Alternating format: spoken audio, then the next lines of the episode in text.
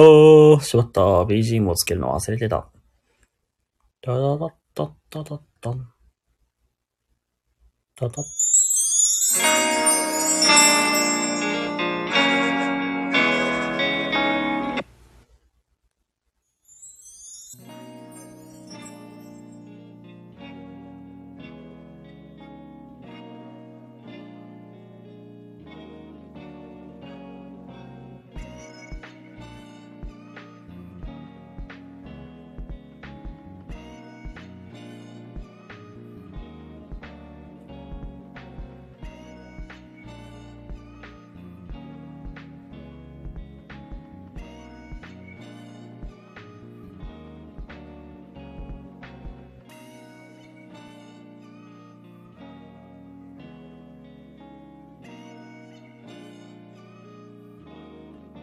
mm mm mm mm mm, mm, mm, mm.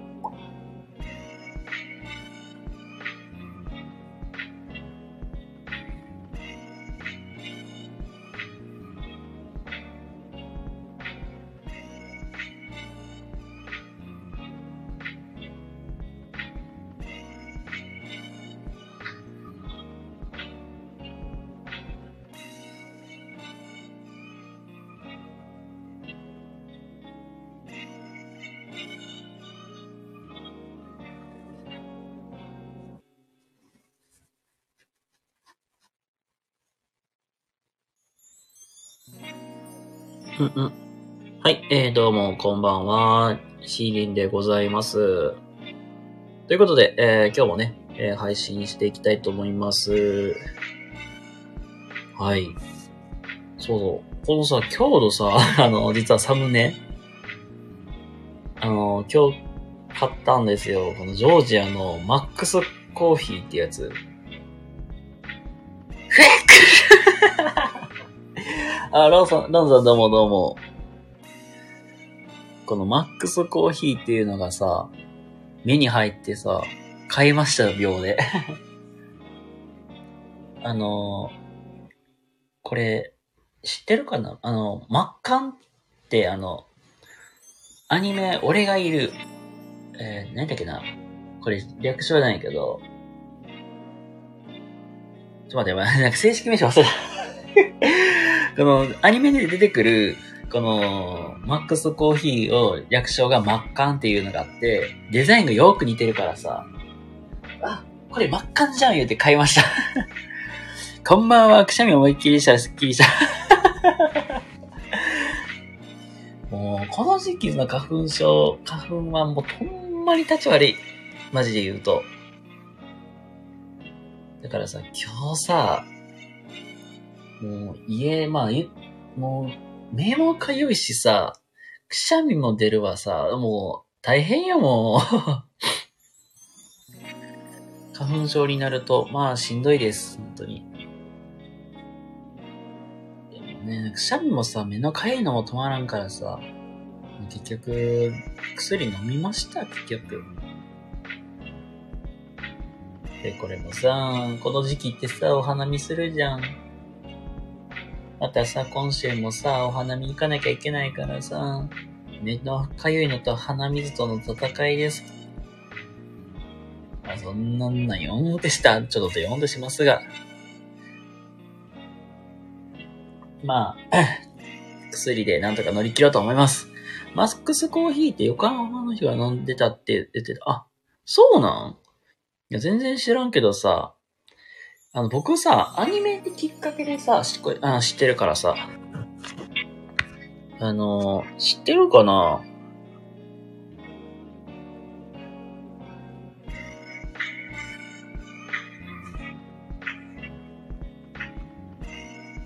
やはり俺の青春ラブコメは間違っているっていうね。あのー、知らん、の、かわいそうなんです。あのー、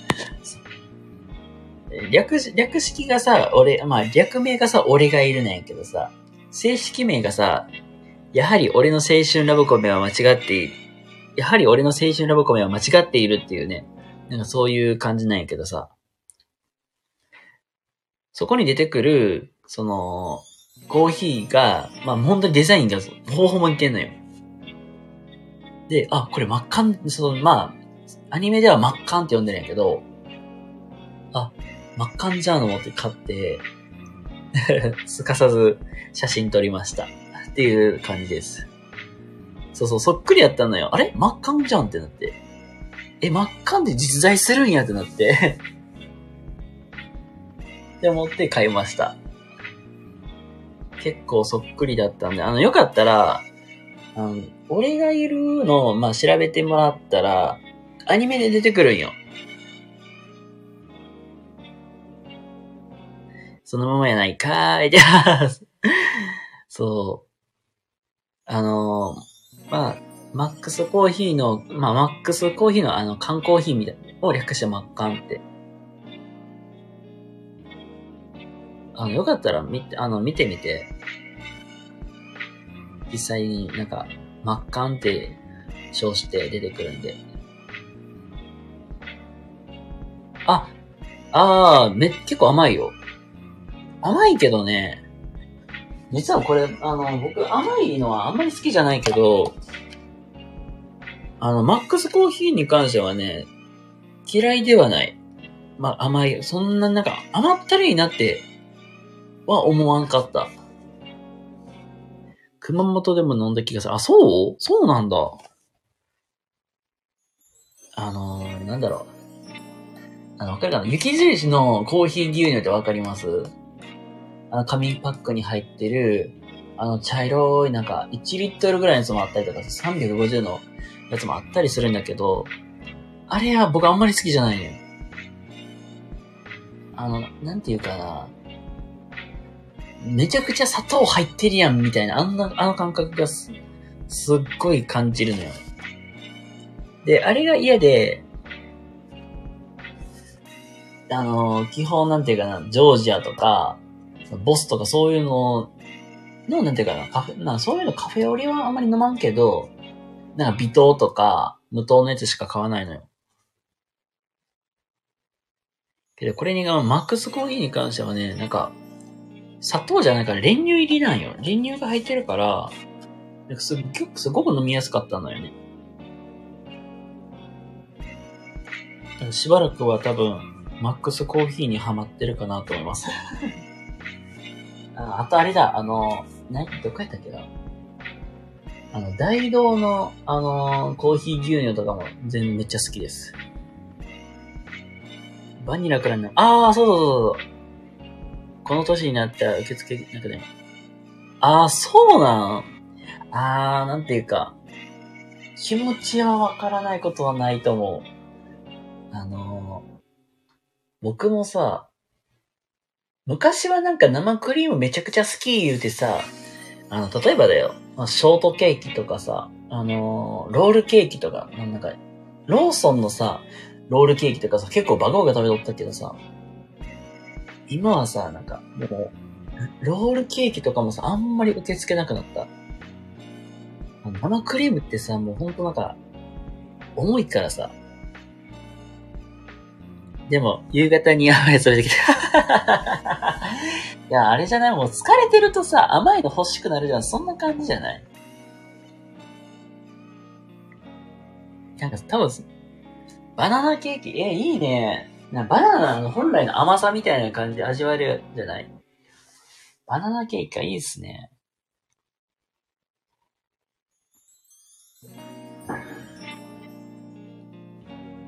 バナナケーキ。いいね。ああ、乗ってた、ああ、乗ってましたね。いや、あれ、なんか、美味しそうだった。あんまりなんだスイーツ巡りとかあんまりしないからさ。めっちゃ気になるよ。赤、赤、花見るが、お花見るが、お花水が、お花水が、いい。お花水が。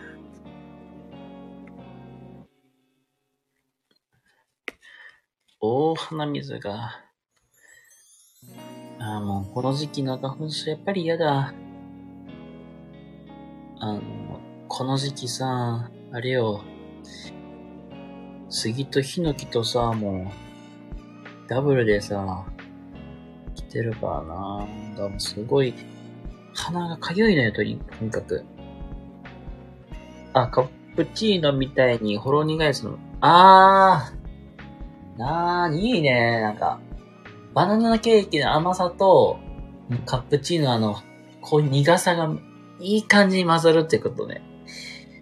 やっぱり、カフェ行ったらやっぱりね、そういう、なんかサイドメニューは頼む、頼むといいもんね。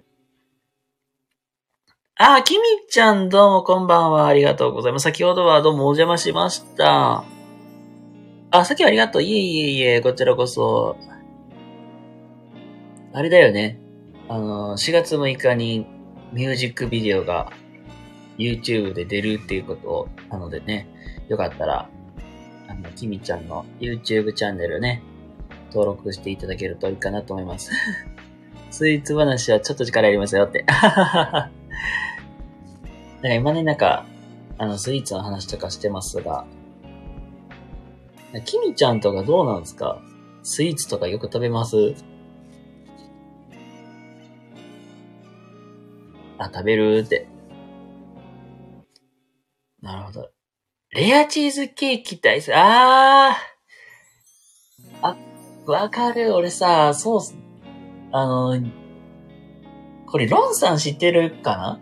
ロンさん知ってると思うけど、僕さ、あのー、フルーツ系全般ダメなのよ。あの、そのリンゴとかバナナとか、まあ桃とかみかんくらい食べれるけど、なんか、皆さんのね、あのケーキといえば大東の、大、まあすごい有名なこのね、いちごのショートケーキとか、あと、あれですね、フルーツタルトとかがダメなんですよ。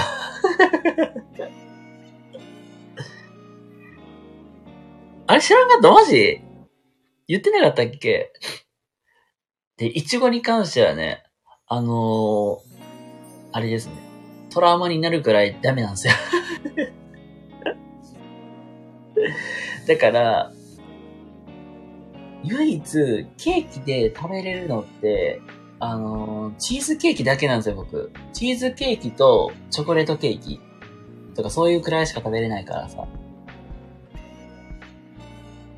いや、すごいよ、本当に。では、どんどんスイーツ出して。いやー、えぐってくるなー、さ。あのー、めちゃくちゃさ、あの、これ、今はさ、今、なんかそういう話したらさ、これいじめじゃねえと思うレベルなんやけどさ、小学5年生くらいの時にさ、あの、ちょ家庭科のさ、実習で、なんか、なんか好きなもの作ってたんですよ。なんかお、お菓子とか。で、うちの班のなんか、クレープ作るってなって、で、なんか、クレープ作ったんですよ。そしたらさ、うちの班の女子がさ リンくんのさ、嫌いなものを克服しようぜみたいなことを言い出して、あの、ツナマヨとさ、イチゴをさ、思いっきりぶち込まれたんよ。いや、絶対お前ら絶対食べれへんやんって。お前ら絶対食べれへんのにさ、作んなよと思ってさ、出されたのよ。ツナマヨイチゴクレープみたいな出されてさ、もうまずくてしか仕方なくてさ俺一人だけなんかちびちび食べながらさ、なんか家庭科室で一人で過ごしたっていう、なんかに、一回思い出があんのよ。かわいそうに。で、まあ、クレープ自体はね、なんか、うーん、だから、あれやね、チョコバナナクレープとかぐらいなら多分大丈夫やけど、いろいろ入ってると多分無理かもしれない。リリンごめん。大丈夫、全然大丈夫だよ。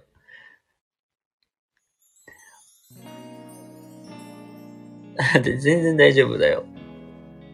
あの、だからね、なんかそれ以降、なんか、いちごダメあの、もともと、なんか、そこまで食べれるっていうもんでもなかったよ、これもさ、不思議なことにさ、普通ね、なんか、ちっちゃい子ってさ、なんかトマトとさ、いちごって、まあ、見間違えてさ、た、まあ、仮にさ、間違えて食べたとするやん。悪魔の人が出ました。ね。普通さ、いちごとさ、トマトさ、食べれるやん。で、どっちが苦手になるかって普通さ、トマト苦手になるんやったらわかるやん。まあ、いちごってまだ甘いから食べれるやん。で、トマト苦手になる子ってめっちゃ多いやん。僕はね、逆なんですよ。トマトは食べれるけど、いちご食べれなくなったんですよ。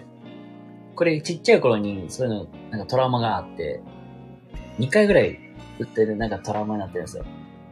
3、4歳ぐらいの時に、いちごとトマト間違えて食べて、あの、いちご食べれなくなる、トマトも食べれなくなる、トマトは食べれるようになるっていう、なんか、変な流れになって、僕が今度いちご食べれると知ってるやつが今度はそのクレープをやるんですよ。っていうね、そんな苦い経験がありました。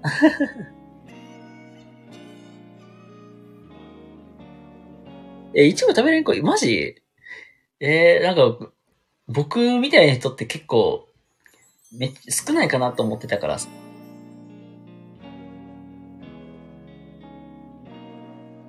まあ、そんな感じかな。あ、俺キウイダメよ。あの、キウイね、ちょっとね、大人になって、まあ、さすがにキウイはいけるやろうと思って、食べたんすよ。そしたらさ、あの、やば、やばってなってさ っていうことになった。結局無理やった あの、キウイはね、ほんまに、そんな感じになる。あ、集合体、あ、集合体恐怖症ではない、なんか。あ、ね、ほんまそうだよ。食べれなくても大きくなるのは大きくなる。今なんてさ、サプリメントもあるからさ、サプリメント飲む人もおるじゃん。それでいいかなと思う。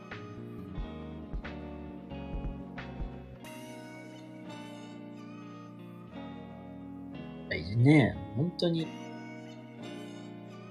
ねえ、子育てしてるとさ、好き嫌いしてると大きくならないよとか言ってさ、無理でも食べさせるっていう。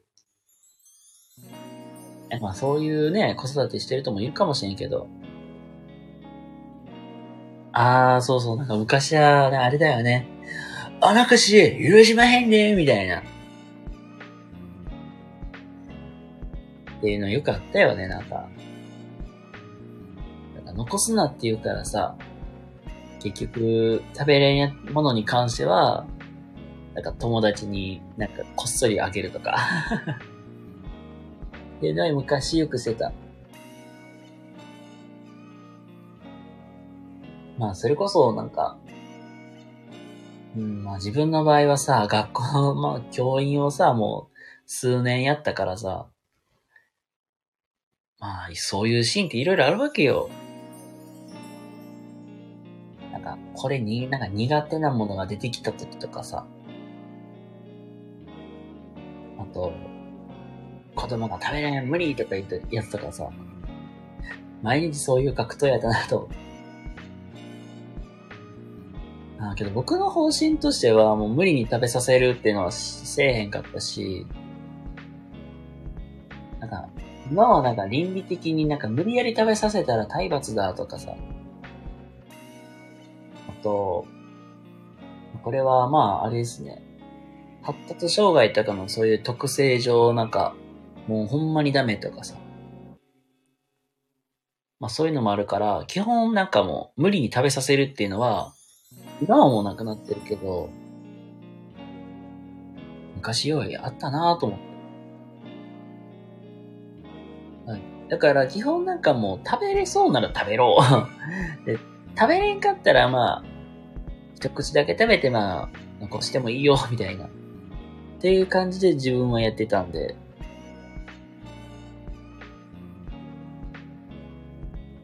まあまあ、そんな感じかな。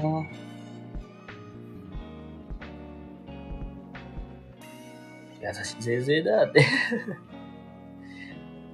まあ、優しい先生ってね、なんか、まあ、慕われるとき、まあ、慕われるっちゃ慕われるけどね。うん、むず、なんか難しいとこなんだよね。本当に。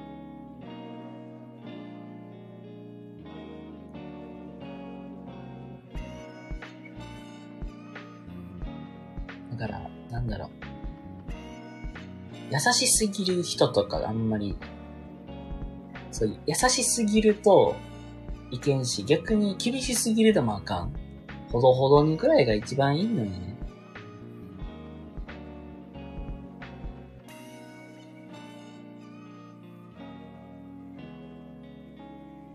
だからもう、うん、言うたら、そうだな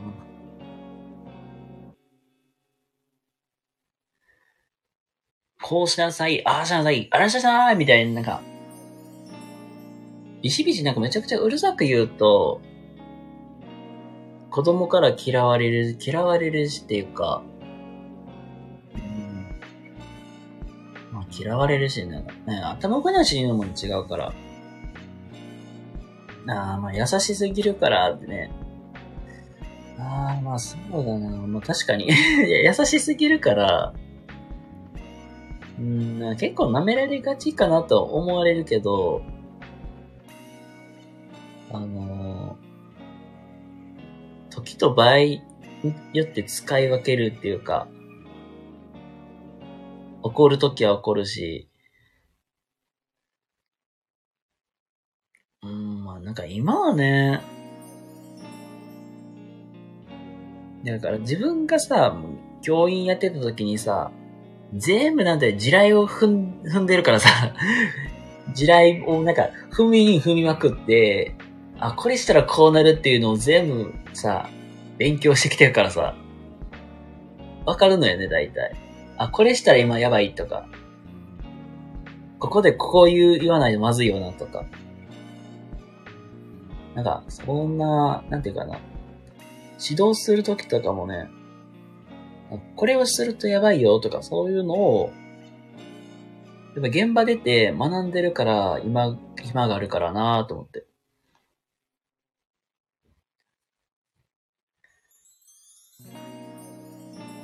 だから、まあ、結構ね、怒鳴る時もあったよ、普通に。特にほんと去年の今頃とかね、みんななんか わーってなんかみんなね、なんかすごい、はしゃぎまくるからさ、全然人の話聞かんのよ。だから、わんぱく、わんぱくこな、まあ、お子さんがまあ本当に5、6人くらいで、ね、全部めちゃくちゃはしゃぐから、5、6人くらい一気に なんかね、はい、呼び出して説教をしたしてたことはあるんですよ。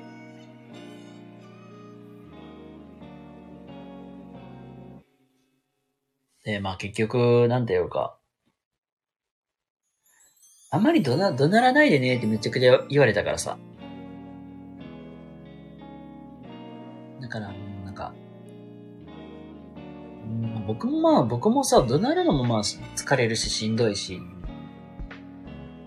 まあ、それもあるんやけど、まあ、使い分け方やね、本当に。まあ、ほんと調子乗るよ、本当に。優しく言ってるうちは調子乗るからさ。からどこ、どこで、じゃあ、スイッチ入れるかよね、もう。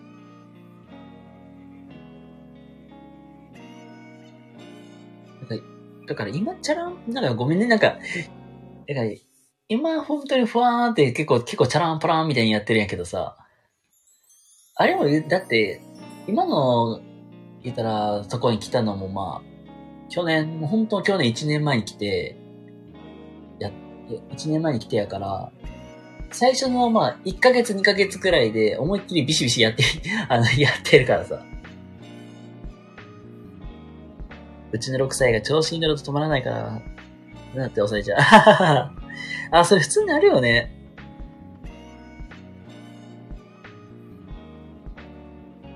だから、この人は絶対どこで起こるかっていうのをタイミングさえ分かっちゃえば、あの、子供って、あ、今やばいなとか、そういうのなんとなく雰囲気察するのよ。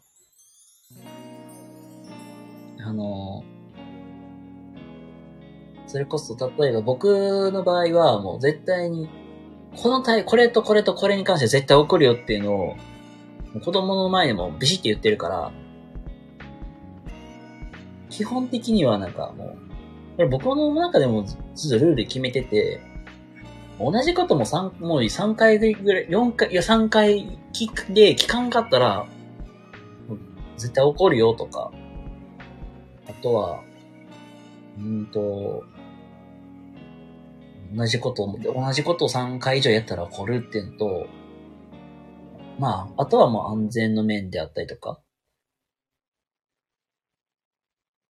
あとはもう本当に、なんか大、まあ、そうやな。まあ、いじめみにつながることとかに関しての怒るっていうのは、そこはもう、明確にして言ってるから、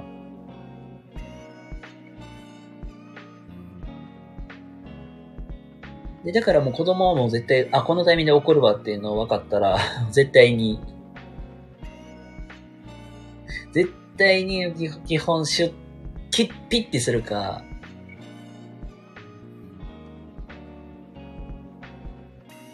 で、もうそれかもう、もう無理やり連れ出して、はい、大丈夫や、あれで。はい、外に連れ出して、で外で叱るっていうのをもうやってるから、あ、外出されたらまずいっての分かってるから、その手前で、あ、やばい、怒られっていうのを学ぶんですよ。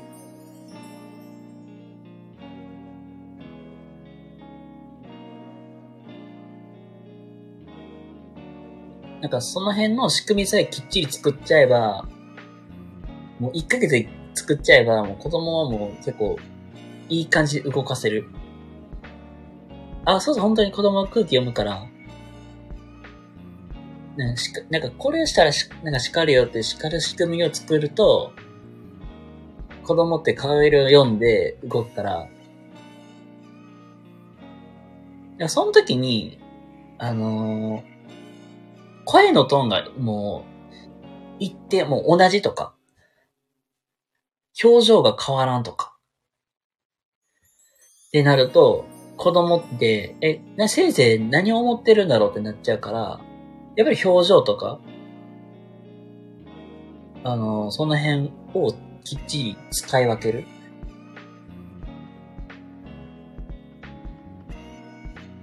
だから、あの、僕の場合結構そうなんやけど、表情筋の動かすの僕下手なんよ、実は。だから、表情筋動かすの苦手な人とかは、僕は声で全部、もうなんか、あのー変えてる。うん。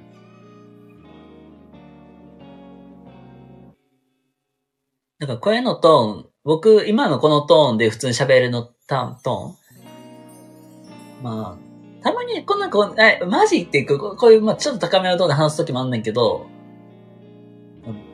まあ僕のまあ運がいいのかわからんけど、僕、音域結構広いから、これくらいの声は出したりとか、これくらいの声で出したりとか、このぐらいの声で出したりとか、っていうように、声のトーンで結構変えてやってるから、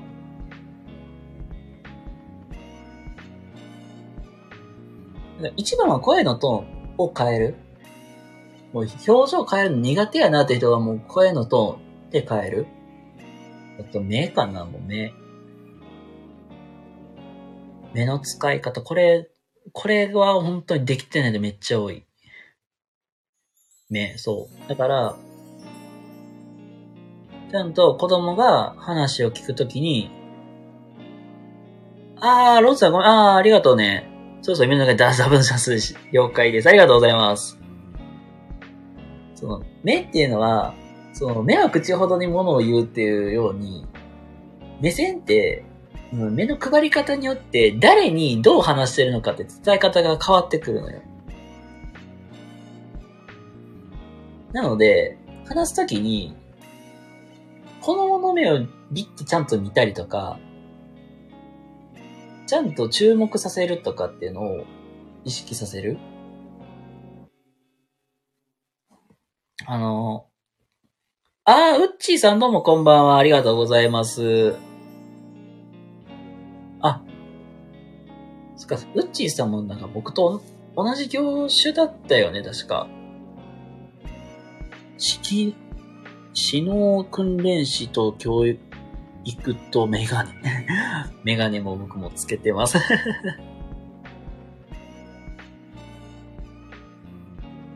だから、そうだな。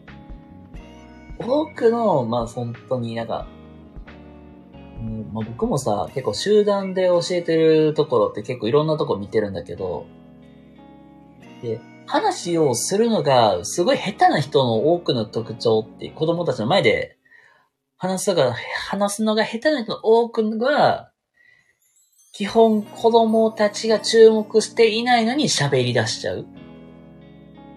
ああ、ご無沙汰してます。こああ、ご無沙汰してます。で、要するに、例えば5人の前で話をするときに、5人がしっかり、5人ともちゃんと見てる状態で話をするのと、2人がちゃんと見てる状態、見てる状態話をするのとでは、話の伝わり方だいぶ変わるから、いや、そういう、まあ、なんか全員が向いてない状態で話しちゃうから、結局指示が通らんとか、話が通じないとか。まあ、さらにそういうのが続くと、あ、この人の話は聞かなくていいんだっていうのを子供に教えちゃうから、だからその絵を続けていくから結局、集団での指導がまとまりにくいっていうのはある。そういう、まあ、一個一個やね、なんか、そういうところからきっちりしていくっていうのがめちゃくちゃ大事。これも本当に、教員時代に失敗した 経験やから。あとはそうだ、ねもう、もうなんと細かいところまで言うと、話の長さとか、あとはなんか、だらだら長く話しちゃうとか、あとテンポかな、テンポ。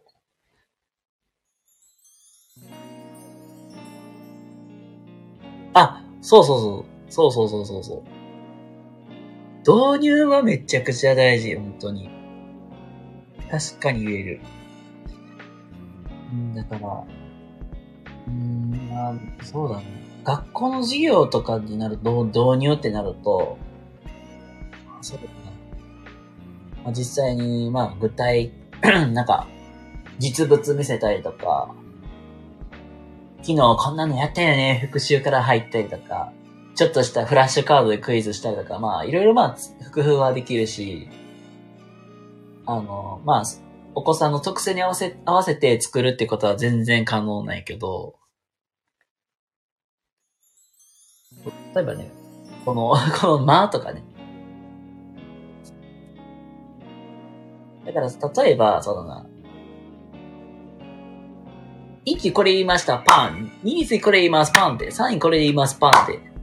このテンポの、このパン、パン、パンのこの、なんか、指示の出し方と伝え方とか、こういう速さで行くのと、これ行きます。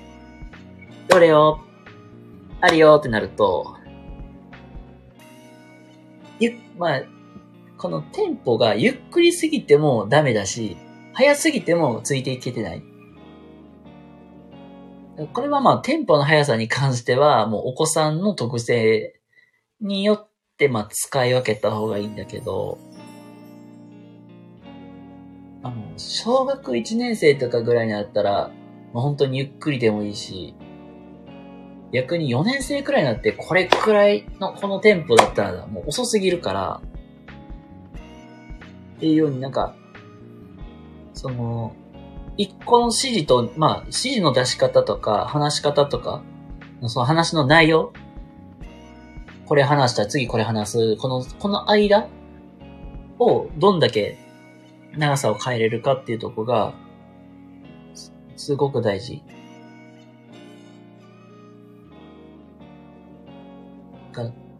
男の子とか、例えば、すごい落ち着きのない子とかやったら、その、ちょっとは、テンポ早めに持っていってあげると、その、長く話しちゃうとその子たちって結局、もう聞くのがもう辛いから、早めに、もうパンパンパンパンぐらいでもいいし、あとはもうなんかもう話し方とかも長すぎたら絶対伝わらんから、あの、目安としてはもう、一文一動作。あもうわかりやすい。まあ言ったら学校とかやったら、算数の教科書の20ページを開きますだけになると、これでも、できる子はできるけど、あのー、絶対聞き返す子が出てくるのよ。何すんの？何すん？の何ページとか何すんの？とか絶対聞き返す子が出てくるから、あの、この動作で、で、なると、情報が4つくらい入ってくんの。あの、算数の教科書を探すっていう段階入って、そこから取り出して、ページ数を開くっていうこの動作が多いから、これも言ったら、算数の教科書を出します。20ページを開きますっていう感じで、めちゃくちゃ区切っちゃうの。これ。の方が伝わりやすかったりする。僕の場合だともうそういう発達障害のお子さんとまあ触れ合う機会が多いから、絶対そういう出し方の方がわかりやすい。っていう感じかな。なんかそういう、まあ一個一個の動作を短く伝える。でも結まああの、本当に子育てとかで悩まれる方とかでも、意外とそういうとこ意識してみると意外と伝わりやすかったりする。あ男の子はね、あれよ。基本話聞いてないって思った方がいい。これ。これあの、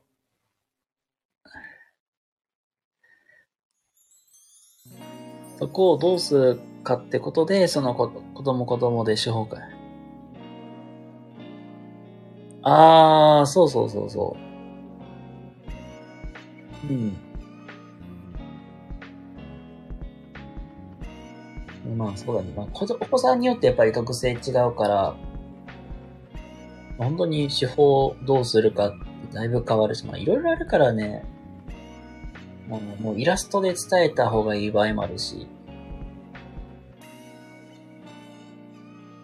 お子さんによってもう変えていった方がいいかなって。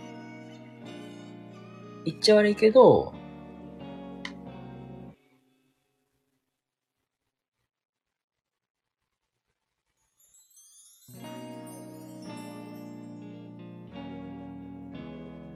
ああ、まあね、男の子は全く聞いてない、うーん、なんか多いよなーって。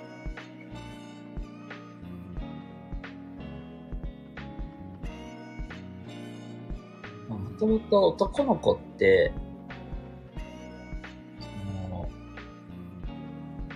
まあ、男性のと女性の多分機能が違うくて、男性って確か、あの、もともとまあ原始時代とかって、まあ狩猟本能、まあ言うたら狩りをするっていうのがまあ名目だから、なんか基本、なんか、動き回って、狩りをするっていうが、まあ、狩猟本能。なんか基本で、女性って、まあ逆になんか物を取ってきたりとか、最終がメインになるから、基本なんか関係性みたいな作らなあかん、あかんくなるから、結局、お話上手な子って実は女の子の方が多いんだよ。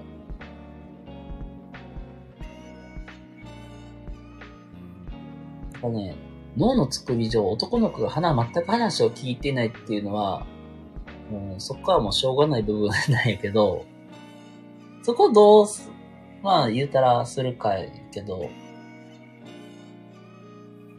それこそ、もう本当に、短く端的に伝えた方が早かったりする。そう、イラストでもいいと思う。わがままに育っている子供とそうでない子供とは違うと。あー。なんか、なんていうかな。んなんか、ごめん、なんか解釈の仕方、どう、どうなるかわからないけど、なんか、一人っ子とか、そうなんか、なんかごめん、なんかすごい感覚的になっちゃうから、言葉にするの難しいけど、うー、なんていうかな。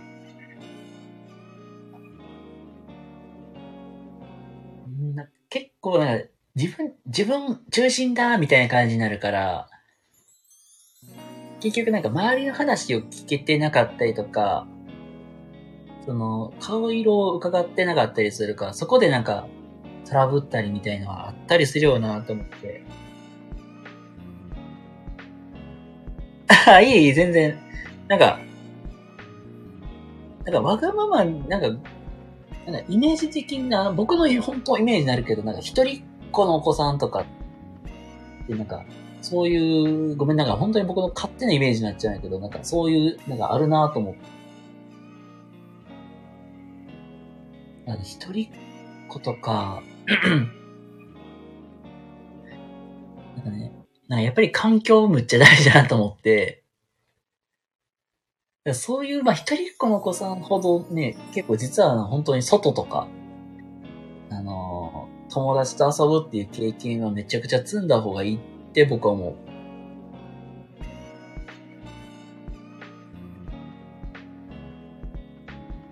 うーん、なんていうかな、そうで、一人っ子の子さんとかってなかなか、やっぱりもう、もう家行っても結局、まあ、話し相手とかがやっぱりお母さんとかお父さんとかになっちゃうから、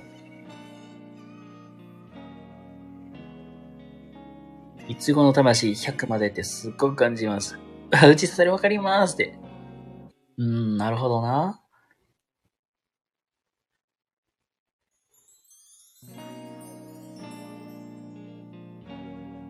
だからね、なんだろう。まあまあまあ、けど子育てしてると、俺な、なんか、あれ買って、それ買って言われたら、なんか、すんなりなんか買っちゃうみたいな。あれ、あれかな、本当に。どこまでなんか、厳し、親、厳しくできるかっていうのもやっぱり、一つあったりするかもしれない。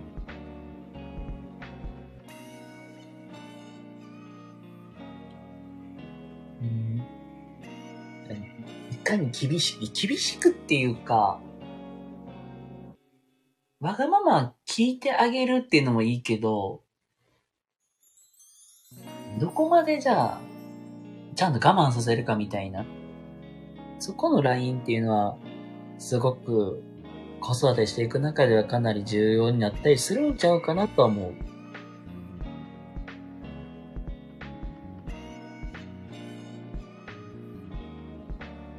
供の本質認めてあげたいと日々思ってます。いけるかわからない。あー。子供の本質認めてあげたい。な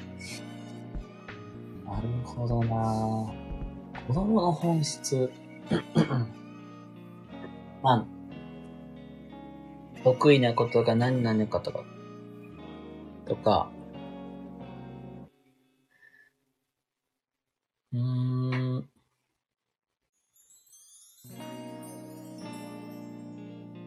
え、き、きみちゃんのとこ、息子さんっておいくつだっけ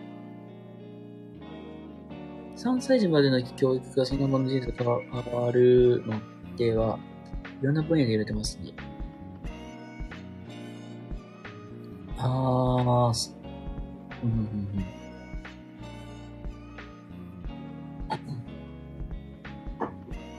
うんうんなん、なんか、なんか、うちの親もなんか、なんかそんなこと言ってたな3歳くらいまではなんか、一緒にいてあげなきゃいけないよね、みたいな。そんな話はなんか言ってたなーって覚えはあるんやけど。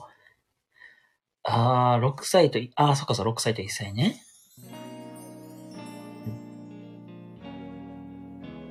だから、6歳とかやったらまだね、全然よくできたねとかで、ハグしてあげたりとか、抱っこしてあげたりでも全然いいかなって思う。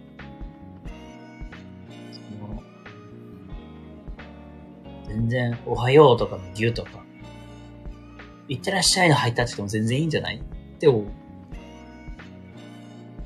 あー、小学生か。あー、ドキドキですね、なんか。あー、抱っこしたいと思ってるけど、重たいとかでしょ？なんか、あるある？なんかそういうのも。あー、そっか。あ、で全然なんかハグでもギューでもいいし、ハイタッチでもいいかなって思う。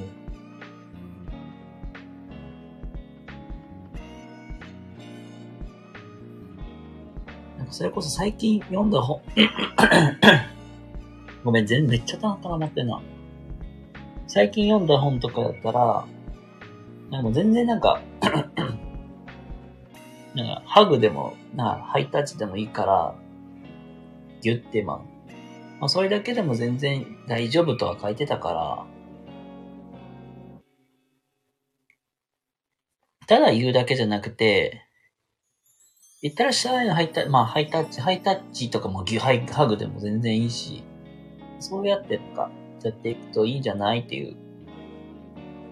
ギュってじゃない、そうそう。これをね、なんか結構低学年とかやったら全然、まだそれは OK やから、スマホに依存する3歳児までの毎日アカント。今日この頃、あー、おるよなスマホ依存症とか。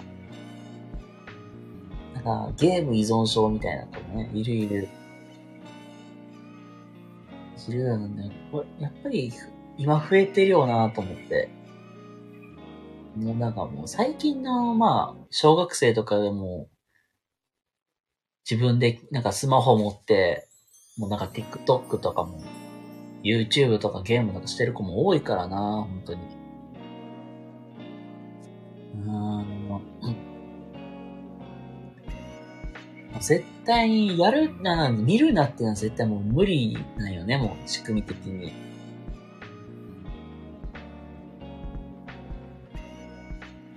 だからそうだな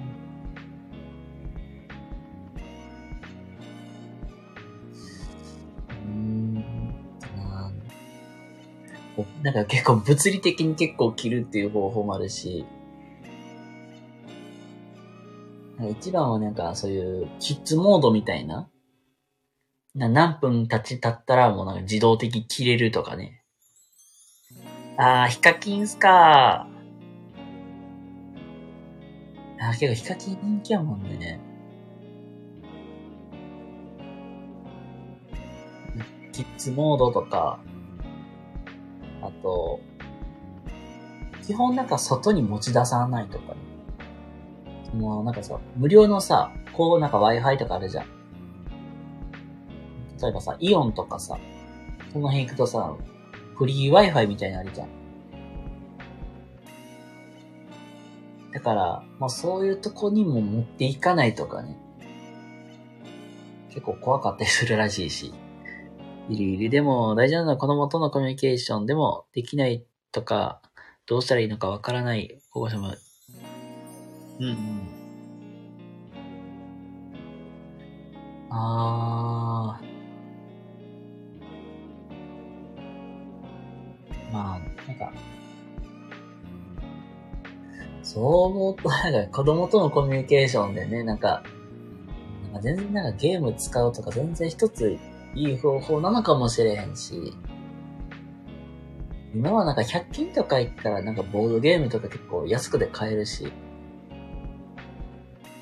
面白いボードゲームもあったりとかしたからさ、え、って言っけね。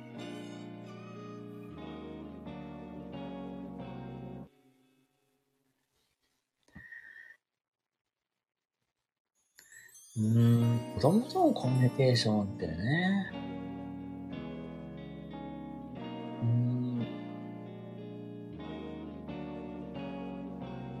ね、なんか学校で何があったんかなとかでも言ういいしな。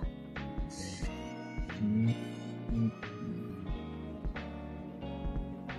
どこになんか課題があるのかなとか。ただ単になんか子供と話すのになんか話題はどうしたらいいのかなっていう場合もあれば、その、全然時間が取れないっていう場合もあるだろうし、まあ、逆に、うん、もしかしたらなんかもう、キミちゃんみたいに、もう下のお子さんがいて、もうそのお子さんのことにしか構いきれてないから、ちょっと話す時間がないのか。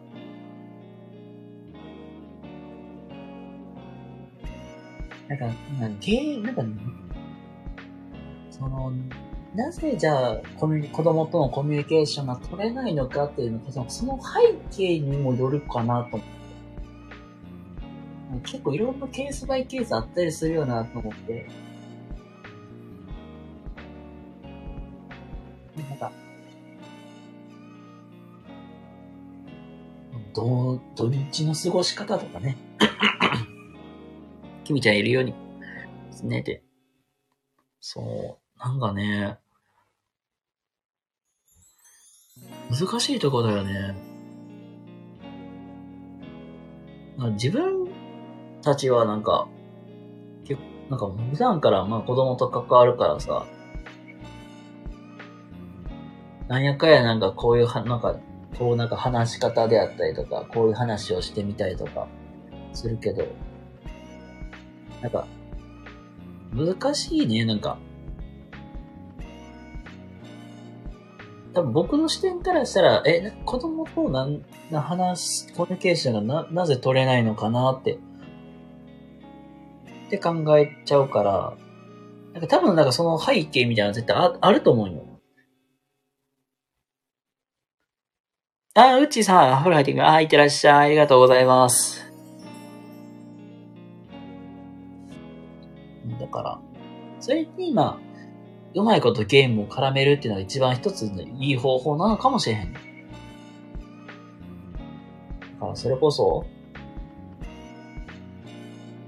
なんかスイッチとかで、なんか、なんか本当に、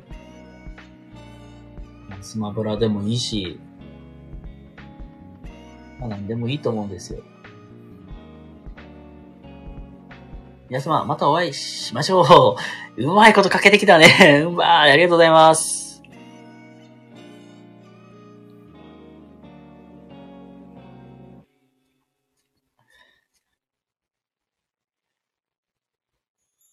けど案外なんか子供がずっとスマホばっかいじってるから、もしかすると親がコミュニケーション取りたくても取れないっていうケースもあったりするかなと思う。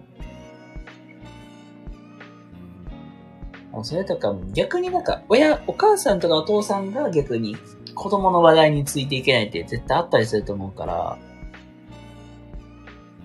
そこって、なんか、どっぷり、ど、どっぷりなんていうかな。子供の世界に浸るっていうのはすっごい大事だなと思ったりする。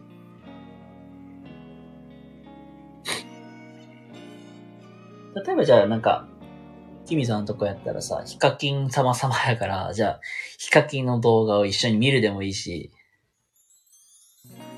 一緒に見たいでもいいし、なんか、時間ある時にヒカキンなんか面白いないかなって見てもいいかなって思ったりする。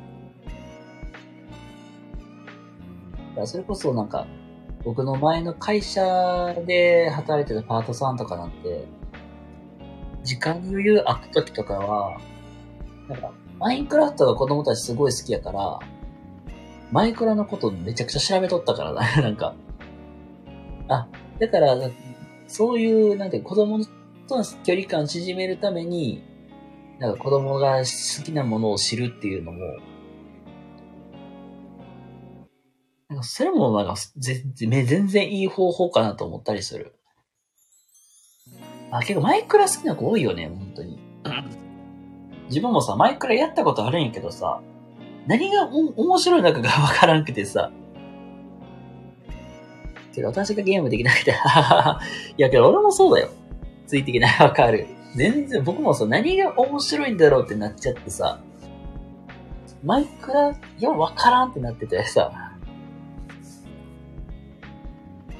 だか最近とかだとプログラミングスクールとかで、なんかマイクラが教材になっているとこもあったりするらしいね。で、なんか、だから、ね、なんかみんなね、なんかすごい、プログラミングを学ばせたいとか言って、うんと、例えば、なんか実際になんか、コードで、コード作って、なんか、物を動かすとか、という、なんかそういう工作スクールみたいなのあるらしいんやけど、全然なんかそんなんやる必要ないんだよね って言いたくて、うん。要するに論理的に考えるっていうのを、なんか、プログラミングっていう、なんか、そういうのを使って、あの、習慣づけていくわけだから、なんとわかりやすい例で言ったらんだろう。要するに論理的思考を考えるために、なんか、そういうパズルを組むっていう、そういう練習、まあ、練習するための、なんか、キットとして、まあ、プログラミングを使ってるわけだから、全然なんかそこまでやる必要ないよって。結局、ゴールがここだから、じゃあスタートこうしなきゃいけないよね、みたいな。で、ゴールが決まってるから、スタートこうだったら、じゃあ、そこまでの流れでこうしたらこうしたらよ、こうしたらよくないみたいな。っていうのを、なんか言うたらもうな、プログラミングっていうのが、っていうのを使ってやってるわけ。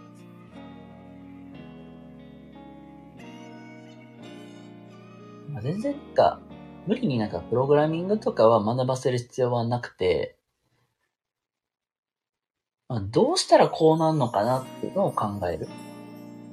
で、ほんとすごい時代になったよ。本当に。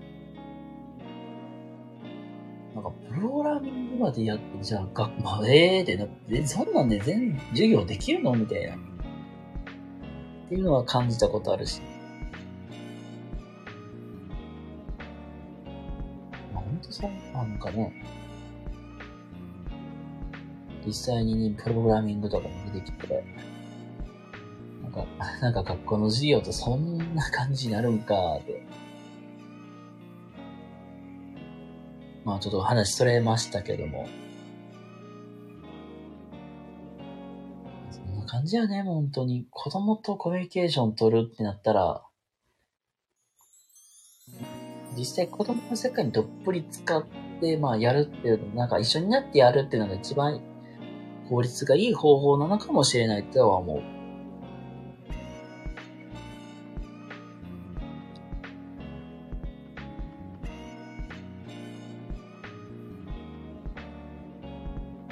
ああ、そうそうだ。子供になんか、子供が遊んでるのを一緒に遊ぶっていうのが全然いいと思う。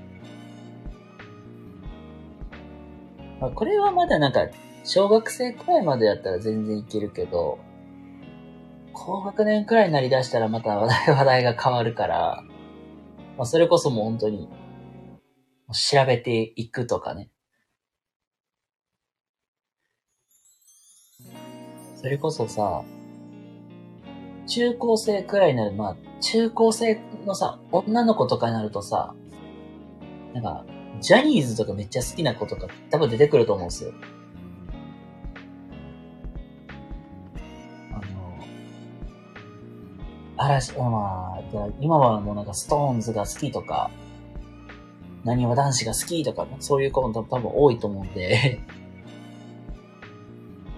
でそういうの知らんってなると、それこそ、じゃあどうやってこの接点を持つかってだいぶ難しくなるし。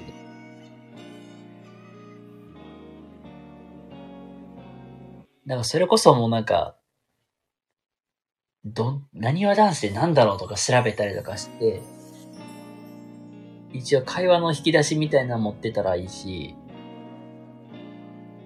僕の場合はさ、運がよくさ、その、妹がもう本当にまさに今、二十歳とかやからさ、あの、しかも、なにわ男子とかその辺めちゃくちゃ詳しいからさ、なんか、もうなんか、自分結構実家に行って住んでた時とかさ、もう、結構見せ、見せられたからさ、なんか、ジャニーズネタはね、まあまあ話せんのよ だから、たまにそういう話振ってきたら、ああ、あれこれでしょみたいに言ったらさ、で、めっちゃドン引きされたもん。え、なんで知ってんのって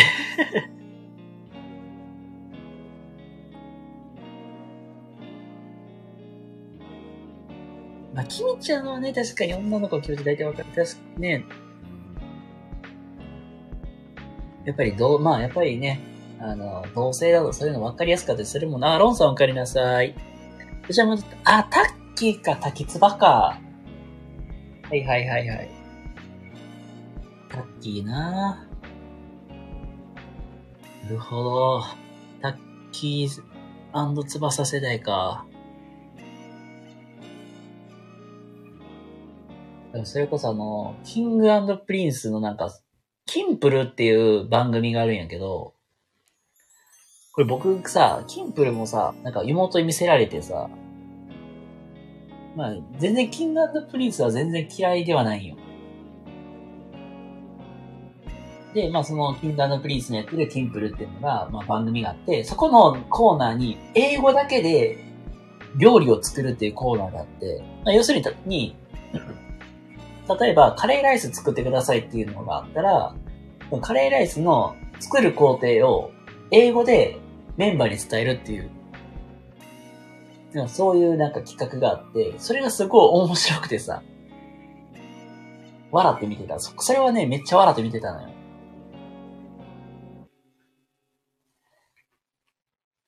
なんか、だいたいカットか、ボイルか、ファイヤーって言うのよ。炒めるファイヤーって言うからさ。なんちゅう英語やんの思って聞いてたけど。まあお、おもろいよ、本当に。あ、そうそうそう、なんか平野くんとか出てくんねんけど、えっとね、誰だ岸くんか、岸くんが、もうなんかもう本当に英語が 変につたないから すごい面白いのよ。あ、そうそうそう。だから深夜のね、時間帯とかにやってんのよ、そういうの。面白い、本当に。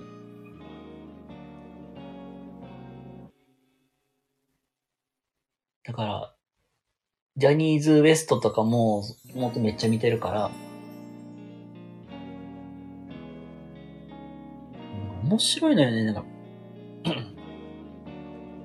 今のジャニーズもね、本当に、本当になんか捨てたもんじゃないよってって言いたい。昔はさ、嵐とかさ、あの、スマップとかさ、まあ、スマップも解散しちゃってるけどさ、その辺がさ、もうバッて引っ張ってたからさ、まあ、嵐がさ、休みましたとか言ったらさ、あーもうなんか、ジャニーズ終わってるんちゃうかなってか、思うけど、そんなもんじゃないよ、みたいな。って言いたい。まあ本当に面白いからね、みんな。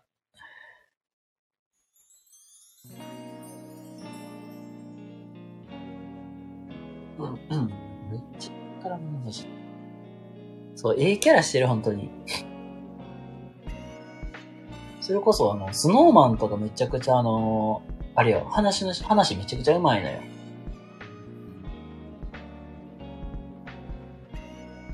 あ、これね、あれよ。あのスタイフで配信している、まあ、配信している芸能人で、有名な、えー、キングコングの西野さんが評価してましたよ。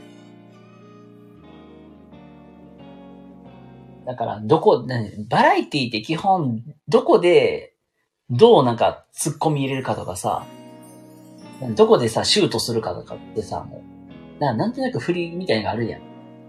スノーマンもなんかなん、そういうの感覚的にもわかるから、その辺もなんかめちゃくちゃわかってるやんみたいな。で評価してるから、スノーマンとかはなんかやっぱり上手いらしいとは。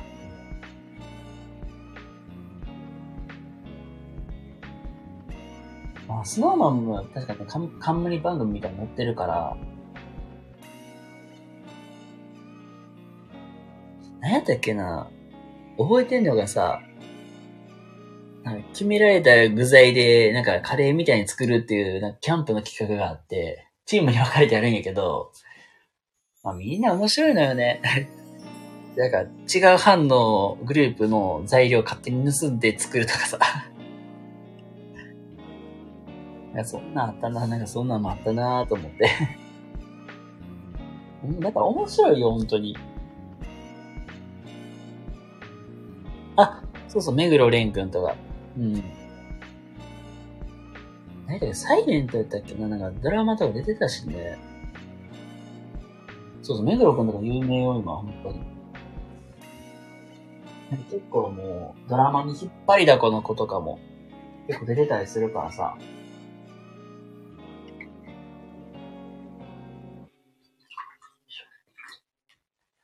本当に。母がドハマりした。あー。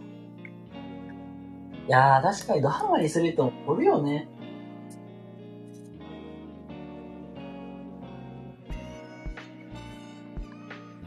もう、もはやもう、ジャニーズはもう歌って踊れるアイドルからも、アイドルっていうよりは、俳優、もう、歌って踊れて演技もできてっていうね。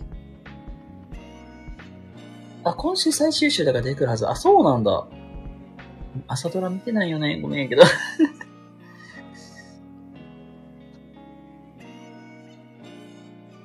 なんかもう歌って、まあ踊れる。で、なおかつ、もう演技もできる。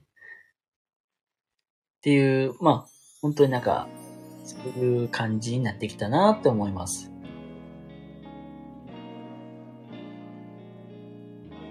まあ気づいたらもう1時間も経ってるということでね あのー、まあ、最後にね、宣伝だけちょいとさせてください。えー、スタイフ感謝祭2023というのがね、4月1日にございまして、えー、そちらに、えー、参加させていただくことになりました。でこちらね、スタイフ感謝祭では、えー、スタンド FM の、え、設立、まあ、今年4年目に入るんやったっけな。まあ、4年目に入るので、まあ、そちらの、まあ、日頃のスタイフの感謝の気持ちを込めて、えー、お話をさせていただこうと思いますので、あの、よかったらね、僕以外にも、実際70人近くの方がね、参加されるので、よかったら聞いてみてください。これは僕はジャニーズ関係ないのあまり見ない。ああ、そうなんだ。いいけど。はい、ということでね、あのー、あと、まあそうですね。ね今、そう、ちょっとね、時間に余裕ができたので、あのーまあ、4月ぐらいから、えー、1対1でお話しする企画、ワンオンワンっていう差しでのお話をする企画っていうのを、えー、やっていきたいと、まあ、再開していきたいと思います。えっと、見本っていうか、サンプルは、あの、よかったら僕のアーカイブに残ってますんで、よかったら、あ、こんな感じやるんだってイメージを持ってもらえたらいいかなと思います。そちらもね、今、お相手さん募集中ですので、よかったら、お気軽にご連絡ください。ということで、えー、今日もね、一日お疲れ様でした。あー、聞きますね。ありがとうございます。本当に。こちらの20スタイフ感謝祭ではね、あの、僕以外にも、多分ね、いろんな方ね、やられるんで、あの、10分くらいのやつを大体なんか70人くらいでリレー形式で回すっていうそういう感じになってますので、よかったら聞いてみてください。ということで、今日もね、一日お疲れ様でした。それでは、えー、っとね、まあ、もしね、明日余裕がありましたらやろうかなと思いますので、また、どこかでお会いしましょう。では、皆様おやすみなさい。バイバイ。